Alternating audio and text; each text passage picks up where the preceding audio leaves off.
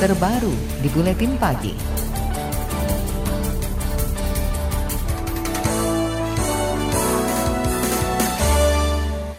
Komisi Nasional Hak Asasi Manusia atau Komnas HAM menuding pemerintah tidak berkomitmen menyelesaikan sejumlah pelanggaran HAM masa lalu. Komisioner Komnas HAM Hoirul Anam mengatakan, pemerintah selalu berdalih kekurangan bukti. Kalau kasus pelanggaran HAM yang berat, pengerahan pasukan, penggunaan kewenangan, penggunaan logistik, komunikasi macam-macam pasti tercatat di dalam dokumen-dokumen yang tersimpan di berbagai institusi. Oleh karenanya sebenarnya secara teknis hukum tidak ada argumentasi apa pun untuk tidak membawa kasus ini ke pengadilan. Ada, tinggal gampang aja kalau butuh dokumen di departemen apa, butuh di institusi apa, kirim surat. Kalau nggak dikasih, cek ini dihilangkan, dirusak, atau memang nggak pernah dicatat misalnya. Komisioner Komnas HAM Hoirul Anam menuding Kejaksaan Agung tidak mau menyelesaikan kasus pelanggaran HAM masa lalu. Ia meminta agar Presiden Joko Widodo mengeluarkan perpu terkait penyelesaian kasus HAM masa lalu. Sejumlah kasus pelanggaran HAM berat itu antara lain genosida 65, peristiwa penembakan misterius, peristiwa Trisakti, Semanggi 1 dan Semanggi 2, serta peristiwa dukun santet Banyuwangi yang hingga kini tidak tuntas. Komnas HAM sudah menyerahkan berkas hasil penyelidikan namun berkali dikembalikan oleh Kejaksaan Agung. Wakil Presiden Maruf Amin mengatakan pemerintah telah mengupayakan banyak hal untuk memenuhi hak masyarakat yang menjadi korban pelanggaran HAM, salah satunya dengan mengoptimalkan bantuan sosial ekonomi. Pemerintah telah melakukan upaya-upaya nyata pemenuhan di bidang hak-hak sipil dan politik, juga bidang hak-hak ekonomi, sosial, dan budaya. Harus diakui bahwa capaian tersebut ada yang sudah dapat diselesaikan dan ada juga yang belum. Namun ada hal-hal yang memerlukan proses berkelanjutan. Wakil Presiden Maruf Amin menyebut pemerintah berjanji akan tetap menyelesaikan masalah pelanggaran HAM yang belum usai sebagai komitmen mencari solusi terbaik.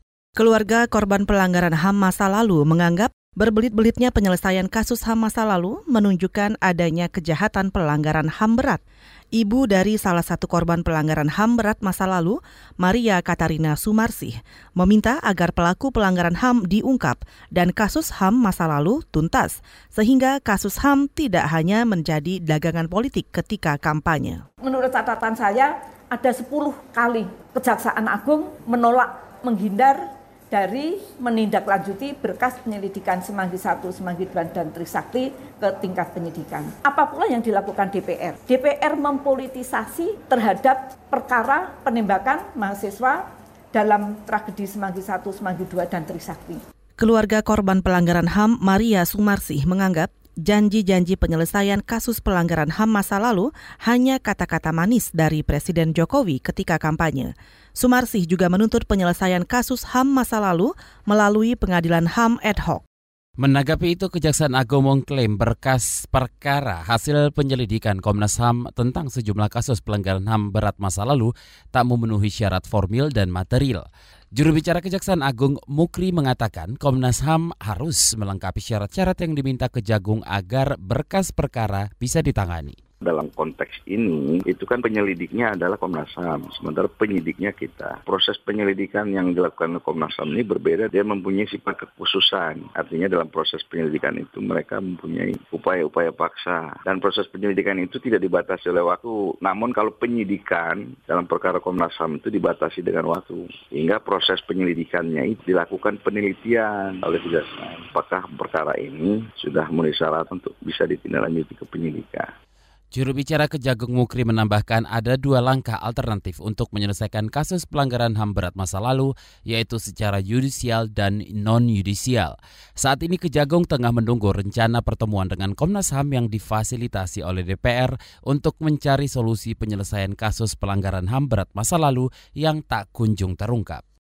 Menurut manajer kampanye Amnesty Internasional Indonesia, Puri Kencana Putri, penyelesaian pelanggaran HAM berat harus diselesaikan melalui pengadilan. Dalam skema penyelesaian kasus pelanggaran HAM berat masa lalu, menurut Undang-Undang 26 tahun 2000 dan Undang-Undang nomor 39 hanya ada dua lembaga, Komnas HAM dan Jaksa Agung. Nah, bagaimana kemudian kita mereposisikan posisi Menko Polhukam di sini? Menko Polhukam di sini kan adalah Menteri Koordinator Bidang Politik Hukum dan Keamanan. Ada di dalam struktur lembaga kepresidenan eksekutif. Artinya, semua langkah yang dilakukan oleh Menko Polhukam tidak boleh tanpa pengetahuan Presiden Manajer kampanye Amnesty Internasional Indonesia, Puri Kencana, juga meminta Menko Polhukam Mahfud MD mampu menggerakkan kementerian maupun lembaga terkait pengungkapan kebenaran.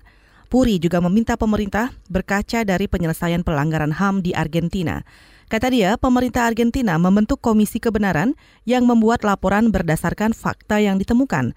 Laporan itu kemudian dapat digunakan sebagai bahan penuntutan di Pengadilan HAM Argentina. KBR, inspiratif, terpercaya.